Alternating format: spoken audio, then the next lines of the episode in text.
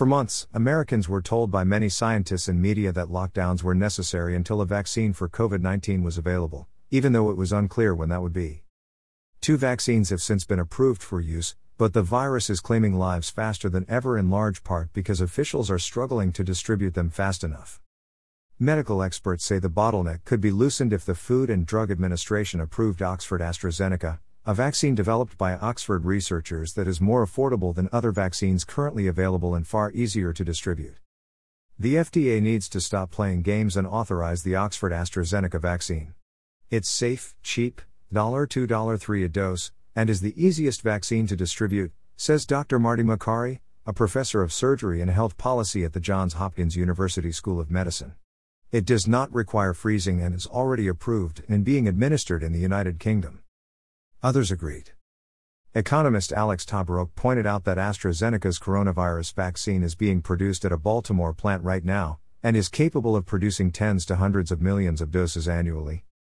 Thousands of people are dying every day. We have a vaccine factory ready to go, Tabarrok wrote on the economics blog Marginal Revolution. The FDA should lift its ban on the AstraZeneca vaccine delaying a vaccine we had from the start. Some may be shocked that the FDA is holding up a cheap, durable vaccine that is already being used in other countries even as thousands of Americans die from the virus every day. But this is hardly the first time the agency has faced the ethical dilemma of delaying a product that could be saving lives until that product has been approved by government officials through appropriate channels. In March, when the coronavirus arrived in the US in earnest, Governments around the country locked down economies to prevent the spread of a virus that to date has claimed the lives of nearly 400,000 Americans. While these actions were being taken, a vaccine had already been developed. The mRNA 1273, a lipid nanoparticle encapsulated mRNA based vaccine, was made in a single weekend in January, two days after Chinese researchers published the coronavirus genetic code. Developing the vaccine was the easy part, it turns out. Testing the vaccine and navigating it through the federal bureaucracy was the real challenge. Not until March 16, more than two months after the vaccine was developed, were the first trial participants vaccinated. And these trials were followed by more later stage clinicals.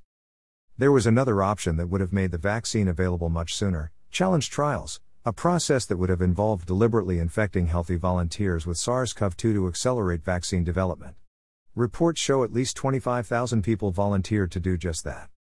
The FDA rejected this course. The Invisible Graveyard. To date, nearly 2 million people worldwide have died of, or with, COVID 19. Meanwhile, government lockdowns intended to slow the spread of the virus triggered the largest economic contraction since the Great Depression. That a bureaucracy delayed the distribution of a vaccine, and continues today to delay approval of a vaccine cheaper and more durable than alternatives during a deadly pandemic raises important ethical questions. Does the government have the right to deny people vaccines or medicines that can save them? How many lives could have been saved if the government had not used coercion to prevent individuals from purchasing a vaccine that could have protected them? Did the risks of fast tracking a vaccine outweigh the costs of delaying approval? What is the actual purpose of bureaucracy? Many might assume that the purpose of the FDA is to protect Americans and save lives. Unfortunately, this is not the nature of bureaucracies. Their purpose is not to save lives, but to follow processes. But it's also a matter of basic incentives, as Tabarrok explained in an article for the Independent Institute. He points out that although drug reviewers at the FDA are immune from legal liability, they are not immune from humiliation during congressional hearings, TV exposes, and newspaper denunciation. This causes them to err lopsidedly on the side of caution. But for many, such caution proves to be lethally dangerous.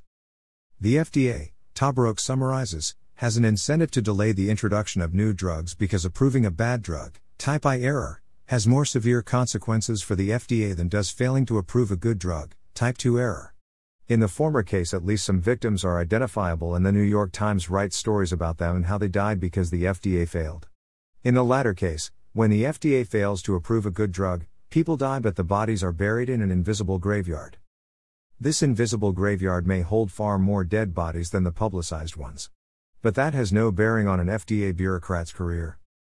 Sadly, because of this flawed incentive structure, we are only left to wonder how many lives of COVID victims might have been spared in a system based on voluntary choice, not bureaucracy and coercion. Jon Miltimore. Jonathan Miltimore is the managing editor of FEE.org.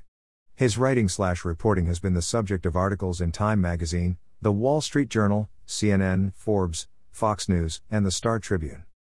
Bylines, Newsweek, The Washington Times, MSN.com, The Washington Examiner, The Daily Caller, The Federalist, The Epoch Times.